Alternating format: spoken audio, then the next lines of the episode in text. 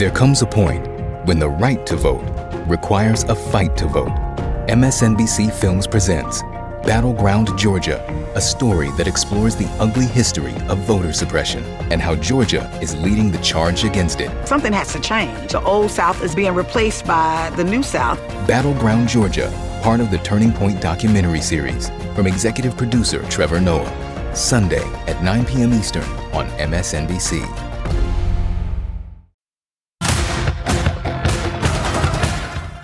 Tonight on The ReidOut. He said, um, we have we have to kill the narrative that the vice president is making all the decisions. Uh, we need to establish the narrative that, um, you know, that the president is still in charge and that things are steady or stable or what's that thing.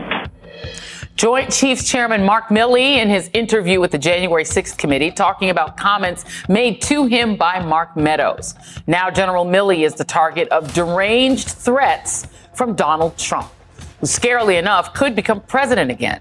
What that would look like, Steve Schmidt joins me in a moment to discuss. Also tonight, the uniquely disgraceful defendant, how Trump's actions are forcing judges to take extraordinary measures to preserve to preserve the justice system and protect the lives of jurors. Plus, Rupert Murdoch says he's retiring, but he's leaving behind a trail of destruction. Author Michael Wolff writes about it in his new book, and he joins me tonight right here in studio. But we begin tonight with the former president of the United States, who keeps reminding us who he is and what he would do to this country if he were to return to the White House. Today, while in South Carolina, the prolific liars campaign lied again after Trump talked about buying a gun. That's a Glock. Oh, uh, Glock, Glock actually did that. And uh, these these are actually great sellers for us. We sell them. You sell with the picture? We, we do. It comes exactly like this from Glock. Wow. And they sell well. They, sell they like me. Well. Of course. They like me. I got to buy one. I want to buy one. Sir, sir, if you want one, this one. No, I want to buy one. I want to buy one. Ha, ha, ha. His campaign informed the media that he had, in fact, purchased the gun, which is technically illegal given his felony indictments. But I guess they only pursue those crimes if your name starts with Hunter and ends with Biden. About an hour later, the Trump campaign informed the media that he actually, in fact, did not buy a gun. No surprise there, because lying is Donald Trump's safe space. He does it all the time. He's even been indicted and sued for it, lying about returning classified documents, lying about the election being stolen, lying about E. Jean Carroll. I could go on and on and on. Well, now Trump, the habitual liar, is set to address a handful of MAGA union workers later this week, claiming that he's always had union workers' backs. And when he says that at his address, he'll be lying again, because his administration did the exact opposite of supporting union workers when he was president. The Trump administration made it harder for small unions to organize, weakened bargaining rights, and stripped protections against anti-union measures. Those are the actual facts. Meanwhile, Joe Biden, the most outspoken pro-union president in modern American history, will be hitting the picket lines tomorrow in Detroit, and we'll have coverage of that on tomorrow's show. Trump, who earlier today told supporters that Jeb Bush, who was Florida governor, not president of the United States, started the Iraq War. Yeah, he's not only a liar, he is clearly unwell. He spent the weekend firing off unhinged rants, essentially calling for the execution of outgoing Joint Chiefs Chairman and General Mark Milley. On his pretend Twitter, the four times impeached, civilly liable for sexually abused septuagenarian wrote that General Milley's phone call to reassure China in the aftermath of the storming of the Capitol was an act so egregious that in times gone by, the punishment would have been death, adding, to be continued. For the record, that call was explicitly authorized by Trump administration officials. But, but, but just stop and think about that for a moment. The former president of the United States openly suggested that a decorated U S general should maybe be killed for making a phone call to protect this country from its mad president. In a healthy democracy, what Trump did, let alone what he did on January sixth, twenty twenty-one, would end any future claim that he had on the presidency. Instead, today, one of Trump's allies and January sixth co-collaborators, Congressman Paul Gosar of Arizona, not only echoed those calls, but made them even more explicit. In his weekly newsletter, Gosar wrote that in a better society, quislings like the strange sodomy-promoting General Milley would be hung. Here's the major problem for the majority of us living in this country. These calls are not innocent words made in a vacuum. We have already seen what can happen when Trump speaks. And all you have to do is watch video from the assault on our Capitol. As The Atlantic points out, academics have a formal term for exactly this type of incitement, stochastic terrorism. An influential figure with a large following demonizes a person or a group of people. The likelihood is strong that some small number of followers will take those words literally. These are incredibly dangerous incitements to violence. And Trump didn't stop there. He continued his deranged rants, calling N B C, and specifically this network, M S N B C, an enemy of the people, worthy of investigation and prosecution for treason. Now, the rest of the media can lead with questions about Biden's age. But don't you think that it's a little more consequential to ask the American people if they support threats of violence against an army general and calls to retaliate against the media, maybe violently? Sadly, this country has become so numb towards Trump and his party's openly authoritarian threats that he doesn't even have to hide what he wants to do in a second term. Aside from his threats against General Milley and those who work at this network, Trump has plans to bomb Mexico, an act of war, by the way, plus firing hundreds of thousands of career civil servants who refuse to do whatever he wants, herding homeless people into camps, cutting funding to schools that teach critical race theory and gender ideology, which isn't actually a thing in public schools, reinstate a Muslim ban while expanding the ban to include, quote, communists, Marxists, and socialists. Watch out, France, the Netherlands, Italy, and Germany, all countries that have socialist political parties. He would also ban funds for transgender care and send national troops to major cities to essentially implement martial law. Oh, and defund the F B I. And that doesn't even include his desire to permanently stay in power and his plans to nationalize a ban on abortion access. America, is this what you really want? And if that's not clear enough, do you really believe that we should be rewarding a Republican Party that is bringing this country to its economic knees with a possible government shutdown just because Trump told them to?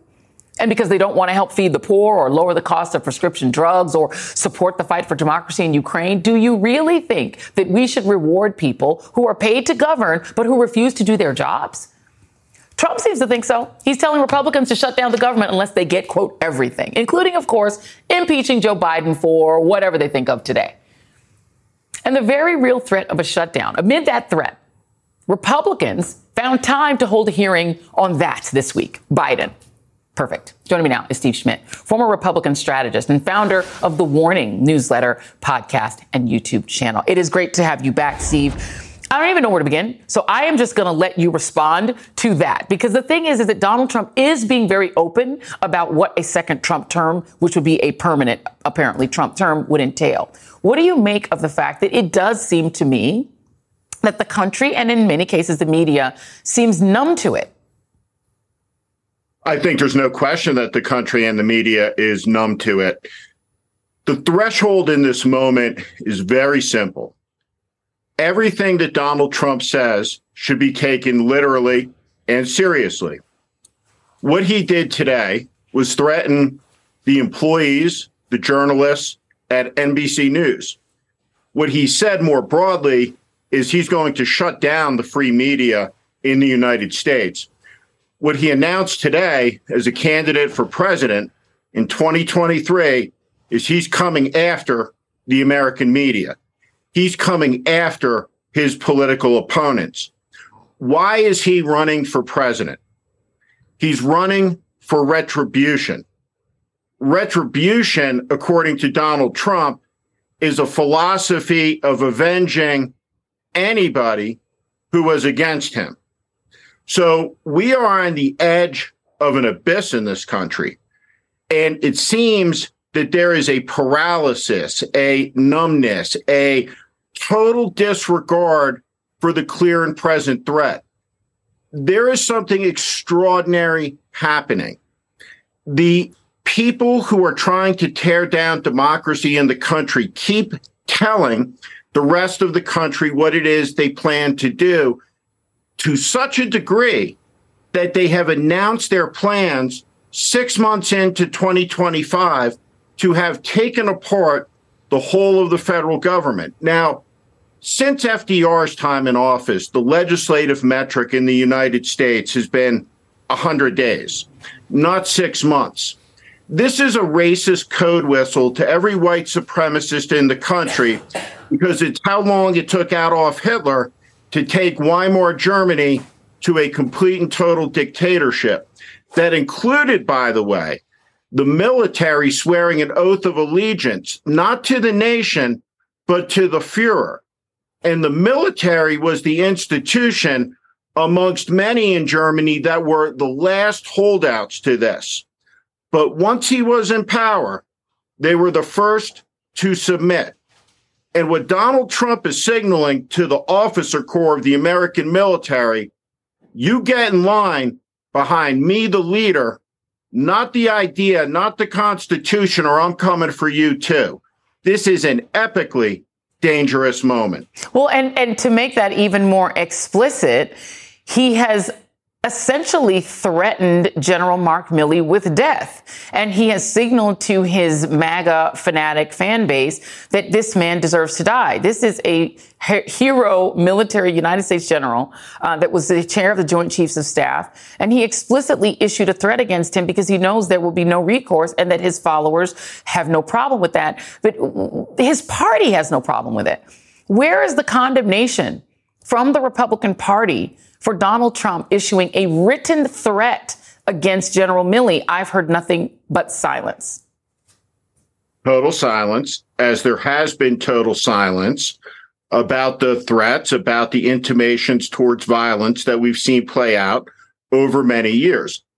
There will be a moment where these intimations and threats trigger actual real violence.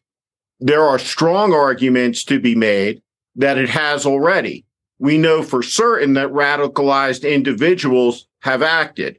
We know for certain, having watched with our own eyes on January sixth, how the incitements translate to violence.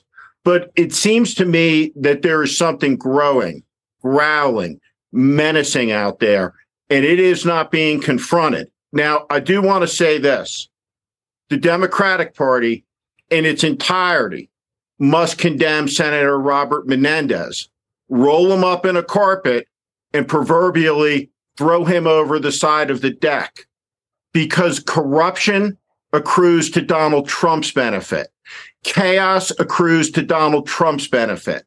If the race is about, well, both sides are corrupt, even if it's a false equivalence, it accrues to Trump's benefit.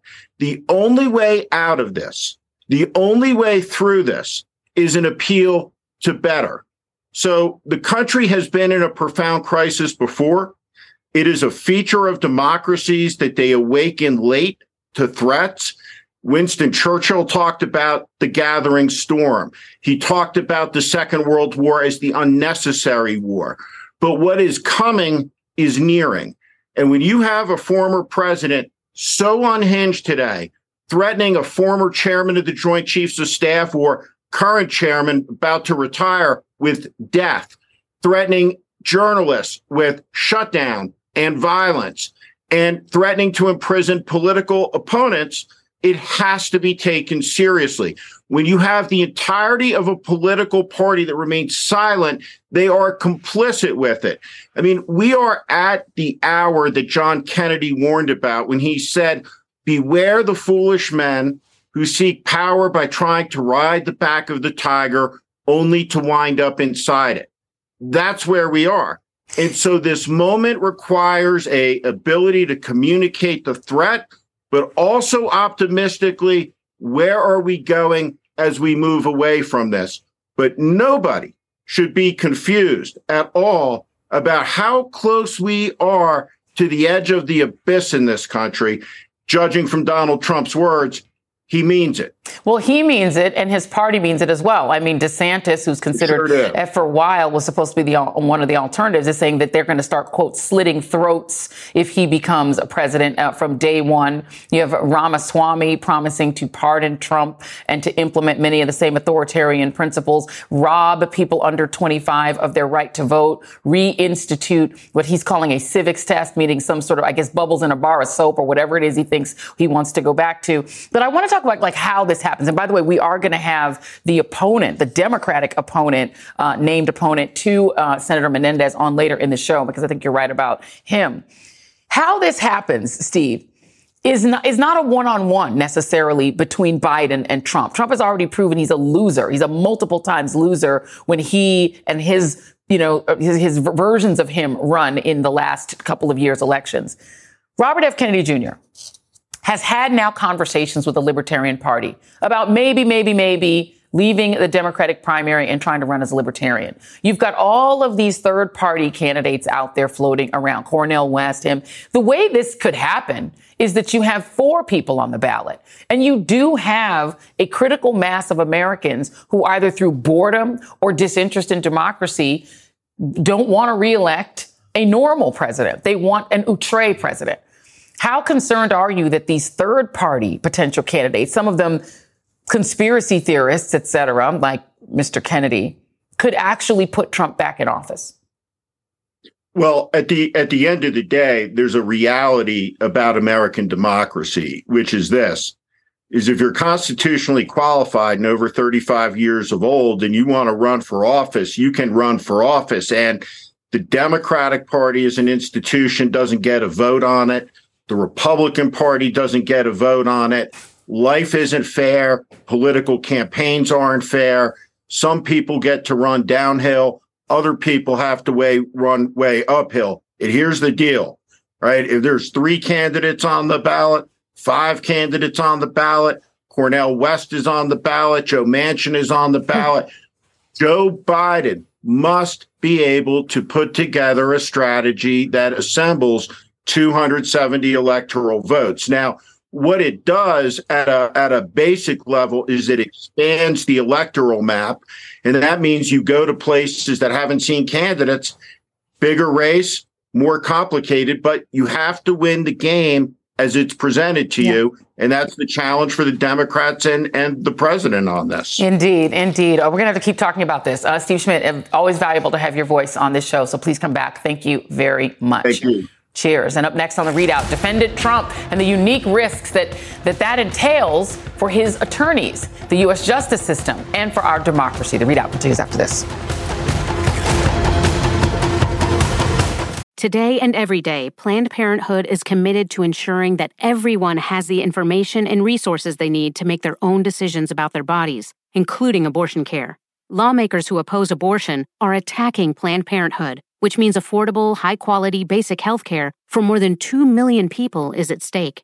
The right to control our bodies and get the health care we need has been stolen from us. And now, politicians in nearly every state have introduced bills that would block people from getting the sexual and reproductive care they need. Planned Parenthood believes everyone deserves health care. It's a human right.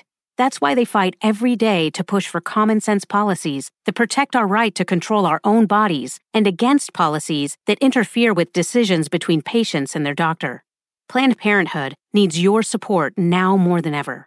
With supporters like you, we can reclaim our rights and protect and expand access to abortion care. Visit planned parenthood dot org slash future. That's planned parenthood dot org slash future. Earlier this evening, there was a big development in the Georgia election case. Fulton County Judge Scott McAfee ruled that no information about the jurors for the racketeering case against Donald Trump and his eighteen co-defendants will be made public. Audio recording will be allowed in only two instances, when the foreperson reads the verdict and when the foreperson reads jury questions to the judge. That means defendants, reporters, and observers will be prohibited from recording, photographing, or identifying jurors in any way that might reveal who they are, where they live, or other personal details about them. The ruling comes as fears escalate over Trump's rhetoric inspiring new and even deadly acts of politically motivated violence. It remains an issue in special counsel Jack Smith's election interference case as well. Remember, earlier this month, Smith sought a narrow gag order to limit Trump's public statements about the case, contending that his disparaging and inflammatory attacks have spurred threats against witnesses and threatened the court process. Today was Trump's deadline to respond to that gag order request from Jack Smith. Joining me now is Maya Wiley, president of the Leadership Conference on Civil and Human Rights and a former assistant U S attorney, and Doug Jones, former U S senator from Alabama and a distinguished senior fellow with the Center for American Progress. Thank you both for being here. I'm going to start at the table with you, Maya.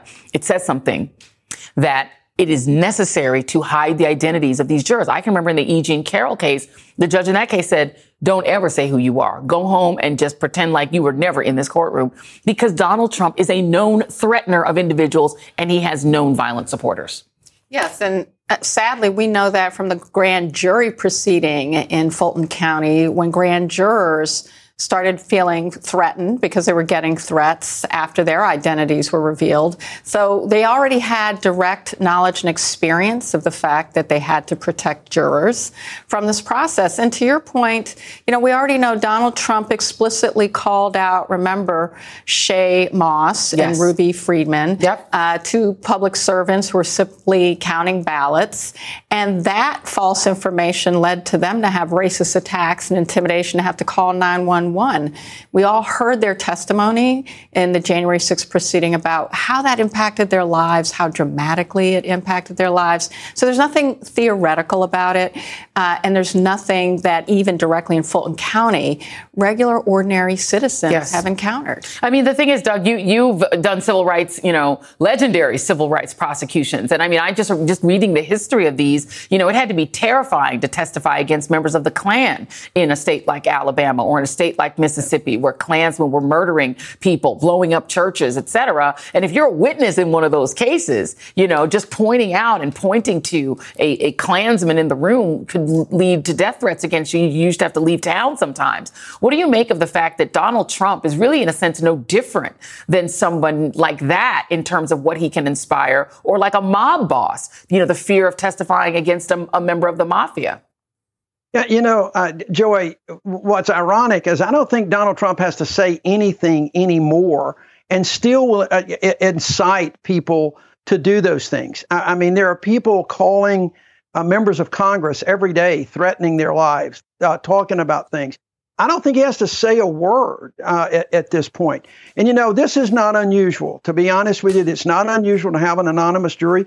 We did an anonymous jury in two thousand one and two thousand two in the sixteenth Street Baptist Church bombing cases, not because we thought the defendants were a threat, but white supremacists, Klansmen, neo.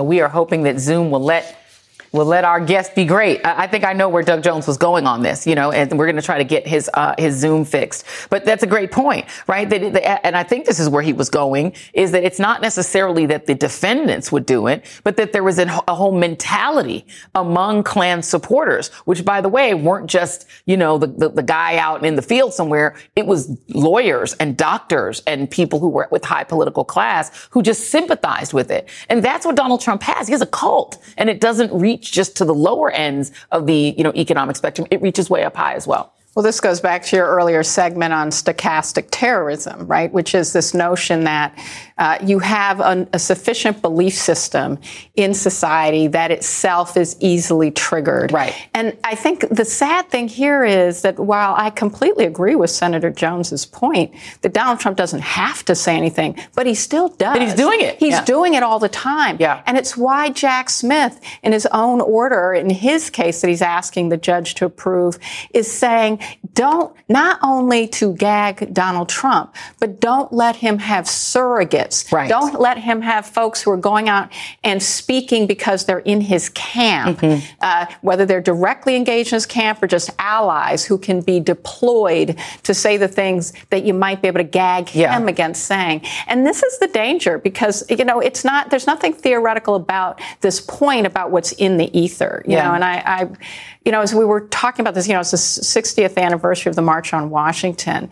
And Rabbi Hakeem Prince, who American Jewish Congress, on those steps, Holocaust survivor, said and said this, and it was it still rings in my ears. And today is, you know, a day of atonement, mm-hmm. uh, an important high holy day for the Jewish community. But he said, as standing up there for black civil rights, he said, you know what he learned isn't the problem isn't hatred, it's silence. Mm-hmm. And that that's what terrifies him. And I think that's the point, our numbness yeah. to the fact that this is now prevalent mm-hmm. and that we can get individual actors very simply and easily triggered into actually going, say, threatening to kill Joe Biden yeah. in Utah yeah. or, frankly, a judge. Yeah. Um, that those are threats that are real. That are very real. And we just uh, now got D- Doug Jones back. I want to let you finish your thought. We did just pass the sixteenth anniversary. Uh, uh, the, six, the, the sixteenth Street bombing anniversary actually just passed a, a week ago. But go ahead, please, Doug.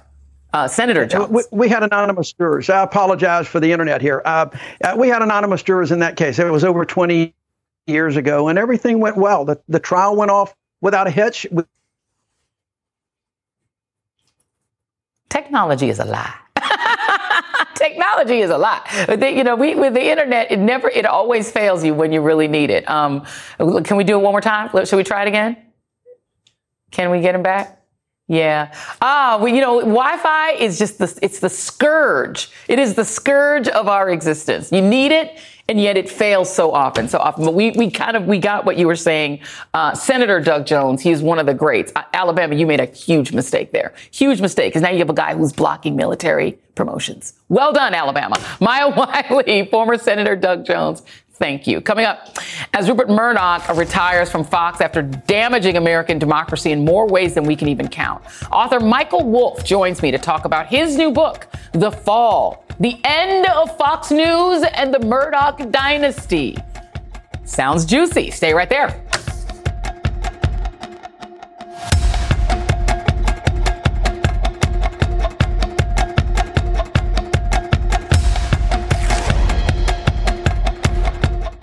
On the M S N B C podcast, How to Win twenty twenty-four, political experts, former Senator Claire McCaskill, and Democratic strategist Jennifer Palmieri examine the campaign strategies unfolding in this all-important election. The focus is on the voters that are not necessarily in your corner now. If Democrats are going to win in twenty twenty-four, we have to be able to explain what is happening at the border and what the solutions are.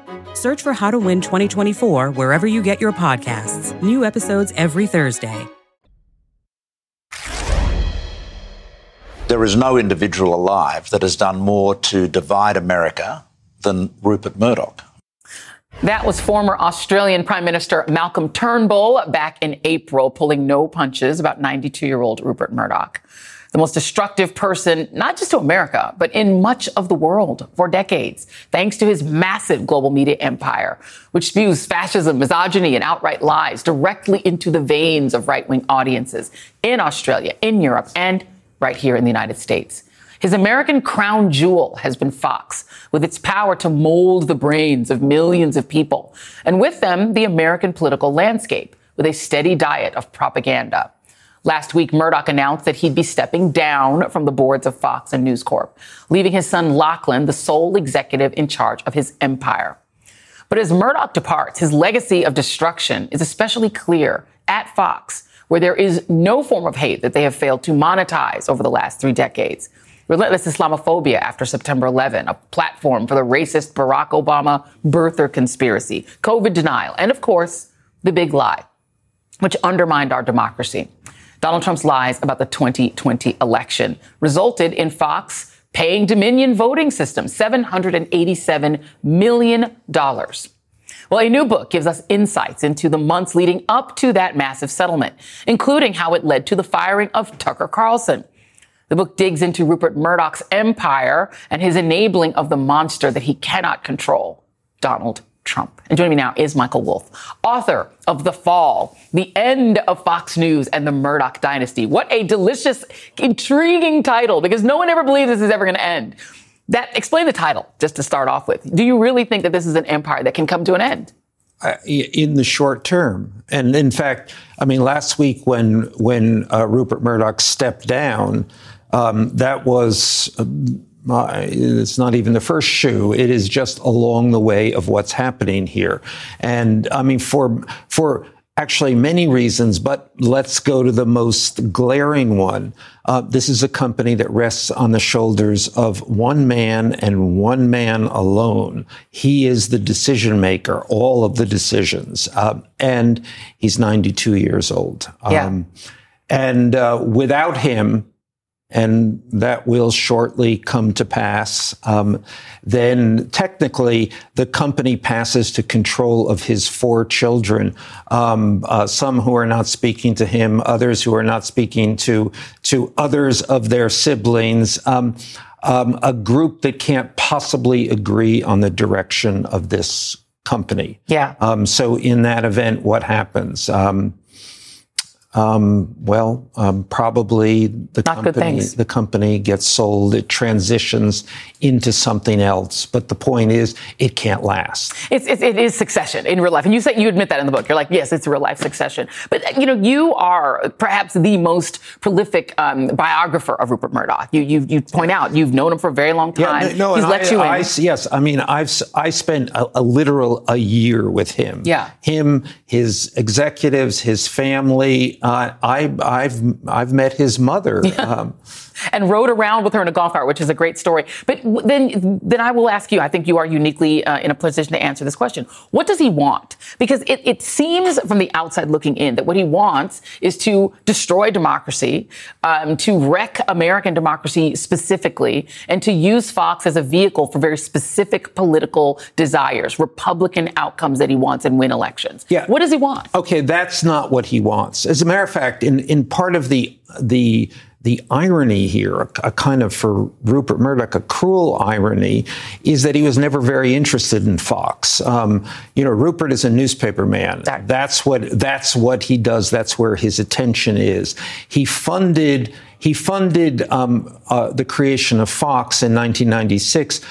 Actually, actually, sort of as an act of revenge. He tried to buy C N N. They right. wouldn't sell it to him. So he said, I'll, I'll build my own.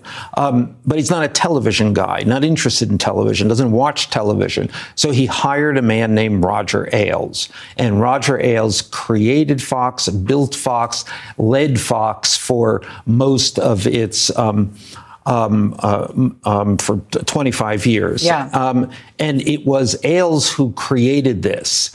And Ailes was was thrown out in two thousand sixteen because of because of of, of, of a range of sexual harassment charges. Sure. And suddenly Rupert kind of found himself in charge. Yeah. Um, and couldn't control this. And, yeah. you know, another another kind of kind of, um, you know, I mean, irony beyond proportion is that Fox elects Donald Trump president. Absolutely. I mean, there there is no there is no Trump presidency without Fox. Without, without Fox. But Rupert Murdoch hates Donald Trump, detests him, you know, wishes him, literally wishes him dead. Yeah. Um, and so so here he is in the last years of his life, looking face to face with with this this reality um, and this legacy. So not that he doesn't deserve the tragedy, but it is kind of a tragedy. Yeah. I mean, he buying the Wall Street Journal was sort of his peak moment, right? He thought he's a newspaper guy. That's what he really wanted. But in the end, as you said, he created this monster. Well, but they can't cer- control he cer- it. He certainly let it let it go. Yeah. And the reason he let it go, and let's not mince our words, money. It made an enormous amount of That's money. It. That's it. Mo- probably more money than any news operation has ever made. Absolutely. So between that, if you had to say yeah. Trump or the money, Rupert takes the money. He takes the money. Uh, closing question, Lachlan Murdoch. How do things change with him on board? Because it sounds from what you started off saying, he can't drive this ship the same way that his father did. No, and in fact, it's not clear that he is any more in charge than he has, has ever been. Rupert holds the power. He holds the power of the board. He holds the power to appoint the the C E O, and and he's a he's a meddlesome guy. So I would suspect poor Lachlan is in the same old position he's always been, under his father's thumb. Michael Wolff, this is a fascinating book. Uh, this is, it's not summer, but it's like a summer read because it's like really fascinating. Uh, and your books are always like that. Thank you for coming down. Thanks. Um, Appreciate you. Okay, coming up, New Jersey Senator Bob Menendez remains defiant as calls for his resignation grow louder and louder after he was indicted on corruption charges related to the stacks of cash and gold bars found in his home. You gotta love that. Congressman Andy Kim is vowing to run against Menendez, and he joins me next.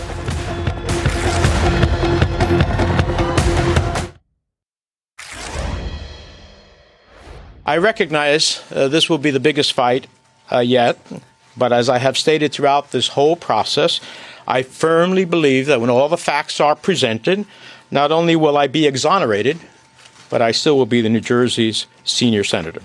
New Jersey Senator Bob Menendez maintaining his innocence today in his first public appearance since being indicted on federal corruption and bribery charges, saying he is not resigning, even as a growing number of Democrats are calling on him to do so. Since the indictment was unsealed on Friday, several prominent New Jersey officials, members of Congress, and at least two senators from his own party have said Menendez should, in fact, step down, while one Republican congressman is actually speaking out in his defense. Do you think Senator Menendez should resign, given his indictment? I don't have an opinion on that. Why not? Because I think uh, due process uh, is important, and I think he has the right to defend himself. He's innocent until proven guilty. When did we walk away from the fabric of our Constitution that everybody has a presumption of innocence before anything else? So I don't, I don't think he should resign. Yeah, yeah, yeah. If George Anthony DeVolder Quitara Rirach Santos is the only one defending you, it is probably not the best sign. Nevertheless, Menendez is now also facing a Democratic challenger in next year's primary, Congressman Andy Kim, who announced his bid for Senate over the weekend, writing on the social media platform formerly known as Twitter that this was not something he expected to do. But New Jersey deserves better. We cannot jeopardize the Senate or compromise our integrity, unquote. Joining me now is the aforementioned Democratic Congressman Andy Kim of New Jersey. And Congressman, thank you for being here. Of course. I think people more know you more, mostly from after uh, the January sixth insurrection. You were one of the guys that was out there cleaning up. I think we have a picture of that, that you were out there trying to help, you know, those those workers there. Um that were forced to clean up the mess left by MAGA supporters. Um, so you are back now running against Menendez. It's an obvious question why. But what do you make of the fact that he is defiantly refusing to step aside? Well, I, I think that that's something that we've just seen from it. You know, if you back someone into a corner when they realize that they don't have anything else to, to stand on, you know, they just really kind of dig in. And we've seen that from him before. But that's, look, that's exactly why I'm stepping up here. You know, this is something that actually, honestly, it reminds me of six years ago when I first decided to run for Congress. You know, I'm, I'm somebody that used to be in diplomacy. I was a career government official. I never thought about running for office, running for Congress. But I was so concerned at that time just about what, you know, the Trump administration was doing about the healthcare repeal bill, and my own congressman that was, you know, that was leading the charge on that, on gutting pre-existing condition protections. I actually started that campaign on a tweet that I yeah. just sent out on, you know, on my own. I think I only had like six followers at the time. Yeah. But um, this is one of those moments. You know, this is one of those moments where you have to decide what you're going to do. And we see what Senator Menendez is going to do. He said, I'm not going anywhere. Yeah. And I feel this, this conviction right now. I feel compelled to stand up and and push that out there. So look, I hope other people feel the same way. And if they do, uh, you know, I hope they go to andy kim dot com, learn more, and try to support this effort to be able to hold him accountable for this. Have you heard from the, the Democratic Senate Congressional Committee, the D S C C?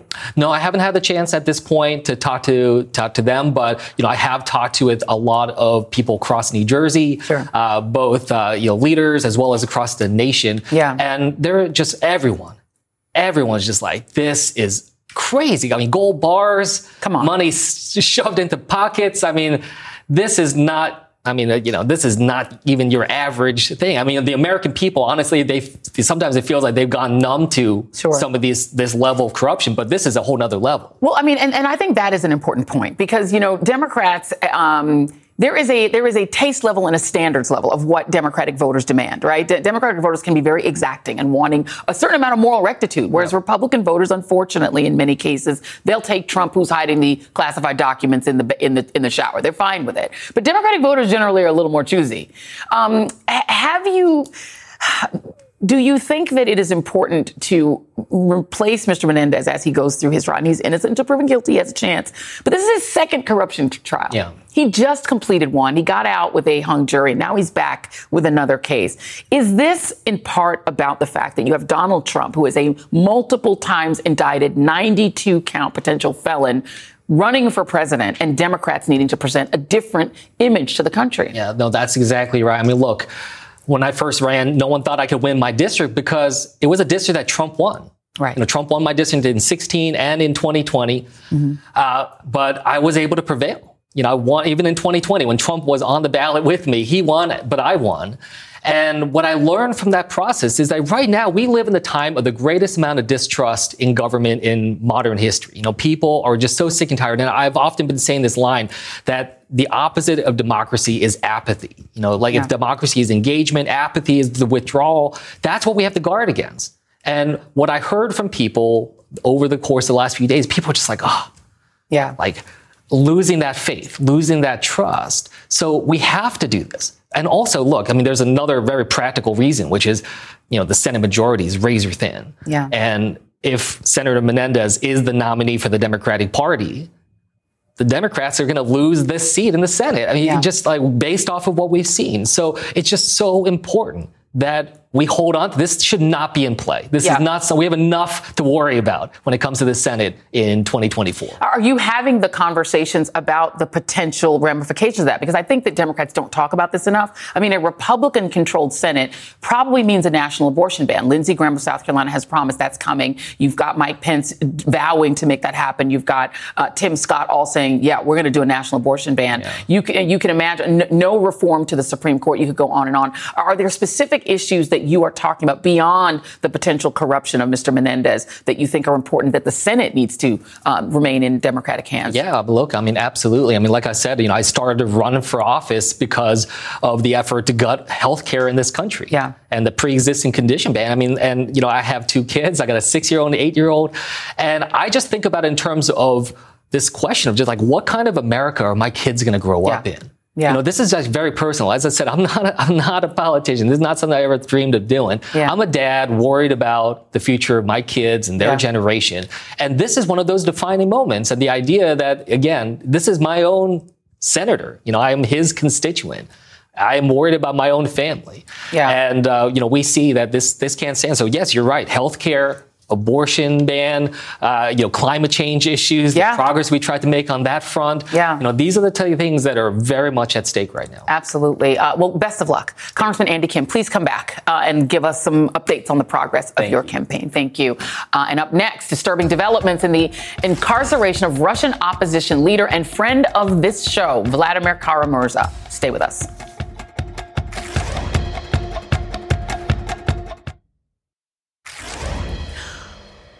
We want to shine a light on what's happening in Russia involving a friend of this show, jailed opposition politician Vladimir Kara-Murza. He is serving a twenty-five year prison sentence for speaking out against Vladimir Putin and his invasion of Ukraine. Kara-Murza was convicted of treason in April. Attorneys say that he's now been transported to a maximum security prison in Siberia, where upon arrival, Kara-Murza was immediately placed in a, quote, punishment cell, a tiny concrete cell where prisoners are held in isolation. His attorney called the move worrying because of Kara-Murza's deteriorating health, a tragic development for a fighter for human rights and democracy. And we will continue to monitor this situation. And that is tonight's ReidOut. But don't go anywhere. It is a big night for M S N B C. Up next, Jen Psaki speaks one-on-one with Speaker Emerita Nancy Pelosi during the primetime debut of Inside with Jen Psaki, which you can now watch every Monday night at eight p.m. Eastern, in addition to Sundays at noon. Then stay tuned for the Rachel Maddow Show at nine p.m. Eastern tonight. Rachel Maddow sits down with former White House aide Cassidy Hutchinson for her first live interview since serving as a key witness in the January sixth hearings. You do not want to miss it. I know you won't. Here on M S N B C, we are staying on top of several fast-moving stories. Today's news requires more facts. A new report finds the climate crisis is getting much worse. More context. We are seeing record numbers of people crossing into the United States just in the southern border. And more ground covered. The mission will continue to carry out regime change in the Gaza Strip. The world's never been harder to understand. That's why it's never been more important to try. M S N B C. Understand more.